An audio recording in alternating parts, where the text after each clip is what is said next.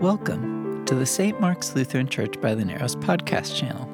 The sermon you are about to hear is from our worship service on January 29th, 2023. For more information about the community and ministries of St. Mark's Lutheran Church by the Narrows, you can visit our website, smlutheran.org. There you will find the full online worship service from which this sermon is taken.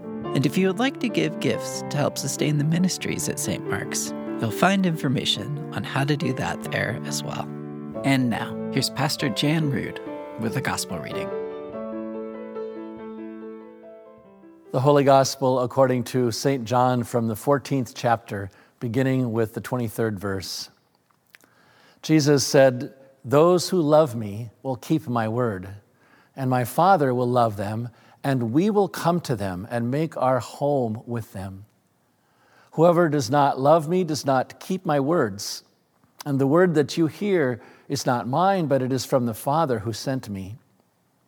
I have said these things to you while I am still with you, but the Advocate, the Holy Spirit, whom the Father will send in my name, will teach you everything and remind you of all that I have said to you. Peace I leave with you, my peace I give to you.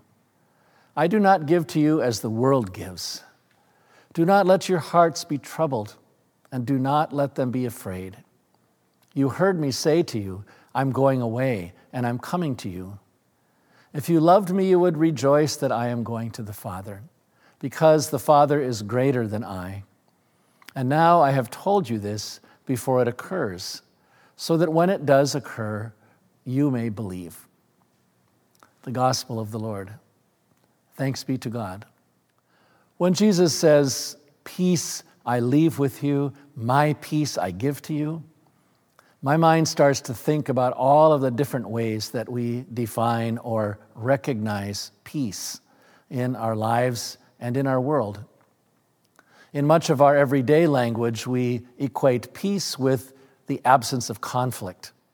In other words, peace is what comes when warfare ceases, or when conflict with another person is over, or when strife within a community comes to an end, or when the source of our worries and fear is eliminated. All of those are good things, of course, but there is so much more in that word to consider, including the more literal meaning of the word in Greek that St. John uses when he quotes Jesus in our gospel reading today. Writing in Greek, John chooses the word for peace that is eirene, from the Greek verb ero, which literally means to join or to bind together. And in that sense, peace that Jesus is talking about here is the peace that is joining together or making whole all that is torn apart or separated or divided. As one New Testament scholar said, this kind of peace is always about right relationships with ourselves, with others, and with God. It is about total well being and wholeness. But what does that peace look like? How is it made manifest in daily life? On this Sunday, when we remember and celebrate what it means to be reconciled or joined together and made whole in Christ, my first images of peace that come to mind are of people in my life who have been set free by God to fully embrace who God created them to be. And this is especially true of people who lived for many years with messages of all kinds that made it hard or even impossible to fully claim their sexual orientation or gender identity or gender expression. Some of the most beautiful moments in my life have been the joy of being present when those bonds are broken. And a child of God says, This is who I am. And that joy continues when I see the peace that just seems to radiate from people they live into that truth, into that gift of wholeness. It's hard to describe, but it, it always looks like the coming together of everything that that person is in a way that gives them such grounding and such centeredness. It doesn't mean that it gets any easier to live in a world that is still marked by so much separation and division and exclusion. Not only around gender identity and gender expression, but around race and class and age and religion and nationality and physical ability and just all of those other essential parts of who we are as God's beloved people. In truth, all of creation is still groaning in travail as we await the full reconciliation and peace that only God can give. In truth, many of the beautiful and essential parts of who people are are things that still put them at risk in a world that is broken apart. And in truth, this brokenness still leads to painful loss for all of us because then we all lack the wholeness that God not only wills for individuals, but for communities and for the human family. In St. Paul's description of peace that we heard earlier, every person's unique, God given gifts are needed in order of the body, for the body of Christ to be whole, in order for the body of Christ to fully embrace who God created us to be. And whenever God's reconciling peace binds us together, we immediately experience the goodness and the joy that we have missed. In my case, for example, I'm old enough to have grown up in a church that had always excluded women from ordained ministry. And what a profound loss that was for all of us from generation to generation.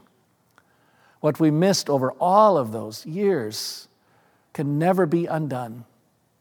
But what we have gained in the years since those doors have been opened is just immeasurable. It is just such immeasurable goodness for the whole church. Just imagine, for example, what our story at St. Mark's would be without all of the women who have served and are serving as pastors here in this congregation and how their ministry has been such an important part of our whole life together.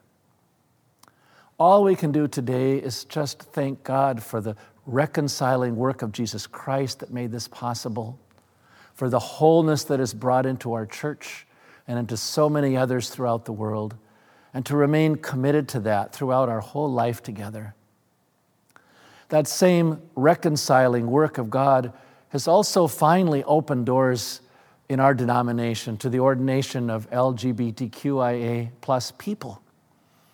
And I'm so thankful for that gift of peace and wholeness also.